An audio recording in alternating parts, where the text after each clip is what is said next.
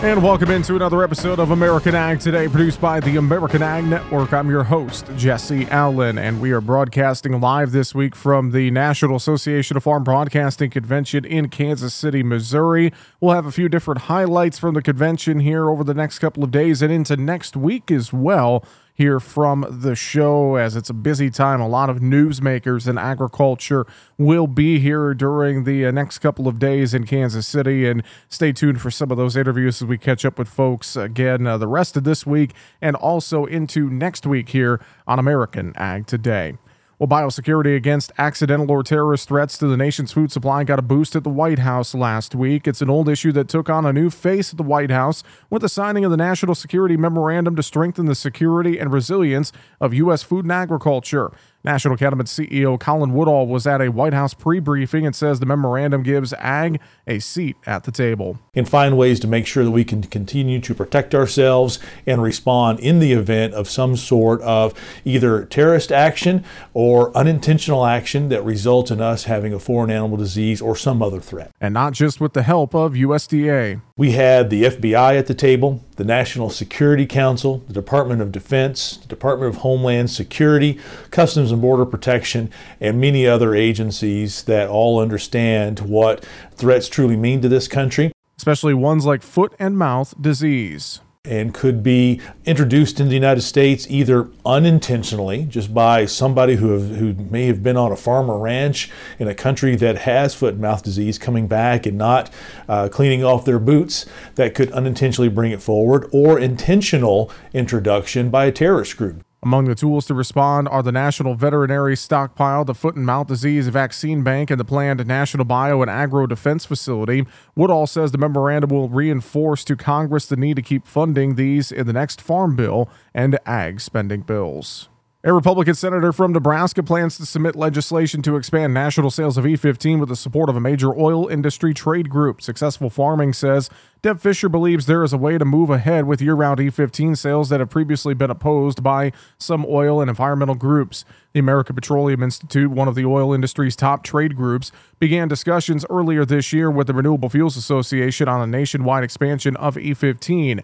The API began cooperating with biofuel trade groups after governors from major corn producing states requested the Environmental Protection Agency lift restrictions on E15 sales in their states. The governor's proposal raised oil industry concerns about fuel supplies. Will Hupman, API Vice President of Downstream Policy, says, quote, a state-by-state approach would create a boutique fuel market in the Midwest and may negatively impact the reliability of gasoline supply to the region, end quote. The U.S. Cotton Trust Protocol released a report showing increasing improvement in the sustainability of American cotton production. The report shows significant improvements in important sustainability metrics. Cotton Trust Protocol members have recorded a 13% increase in land use efficiency and a 14% increase in water use efficiency. There's also a 25% reduction in energy use, a 21% reduction in greenhouse gas emissions, and a 78% reduction in soil loss. 70% of growers in the protocol had a positive soil conservation index. Membership in the Cotton Trust Protocol has grown both domestically and internationally. Enrolled acres of U.S. cotton production have doubled to 1.1 million acres since the program's pilot year.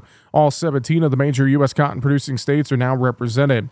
Dr. Gary Adams, Cotton Trust president, says the results speak for themselves and the impressive progress made by growers on key sustainability metrics.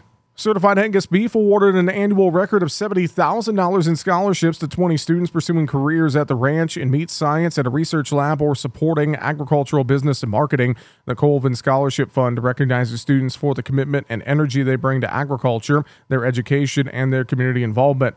Young leaders with bright ideas for making the best beef even better earned five production agriculture, 10 undergraduate, and five graduate scholarships. Daniel Matter, CAB Director of Brand Experience and Education, says, quote, all of this year's recipients shine a bright light on the future of the beef business, and we are excited to see how the awards positively influence these students, end quote. The students recognized through the scholarships are carrying on the legacy of the brand's co-founder and former executive director, Louis Mick Colvin. Since its inception, the fund has supported a total of 121 recipients through $418,500 in scholarships. Well, filling ag teaching positions is becoming more and more difficult for school districts across the nation. And it's not an issue of pay or location, but a lack of young people pursuing a career as an ag teacher. Washington State University is working to address that need and ideally start to fill the gap. Anna Warner, assistant professor of agricultural education, says in the past, ag educators have not done a good job promoting their own profession in agriculture, we've promoted a lot of other careers within agriculture. And so it's just been more recently that we've gotten much better. We have a National Teach Ag Day. In the state of Washington, we've just created an agricultural education career development event for students to um, compete in that promotes the profession and helps them build skill sets that would be useful in that career. Last month, WSU students and faculty teamed up with FFA students to address the shortage by visiting high schools across the state. Warner adds that WSU has additional plans to better serve the ag education community. She notes the school is in the planning phases of a new building that will house ag education and agricultural technology and management, better known as AgTM and this will provide more space for both of the programs. It will provide updated facilities and equipment and really enable us to serve a, a growing population of students. So we'll have um, a home together that we can collaborate with, and then we'll be able to to offer our our services and our majors to more students. Again, that's Anna Warner of Washington State University. And lastly, here on American Ag Today, winter weather means it's time to get farm shops ready for the off season. Dan Nyberg, sales trainer for Morton Buildings, offers some recommendations.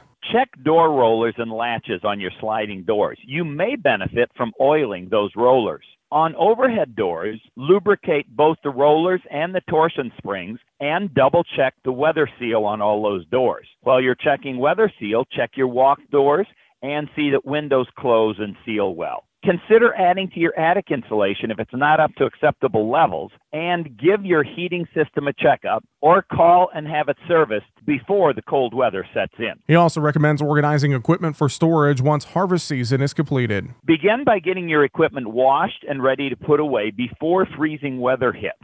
And organize your equipment so you can easily get to those pieces that you have scheduled for either maintenance or upgrades. After you've finished harvest or you finish the repairs, shuffle your equipment so your tillage tools are easy to get out and utilize next spring. And lubricate your equipment. Coat any polished surfaces with rust inhibitor, check hydraulic hoses, replace those that are cracked and likely to fail. And Nyberg adds that it's also important to make sure you prioritize winter equipment maintenance and determine which projects and specific equipment needs work before you put things away as harvest ramps up. More info can be found online, mortonbuildings.com forward slash blog. That's going to do it for this episode of American Ag Today as we broadcast live from the National Association of Farm Broadcasting Convention in Kansas City, Missouri. I'm your host, Jesse Allen, wishing you and yours a fantastic rest of your day.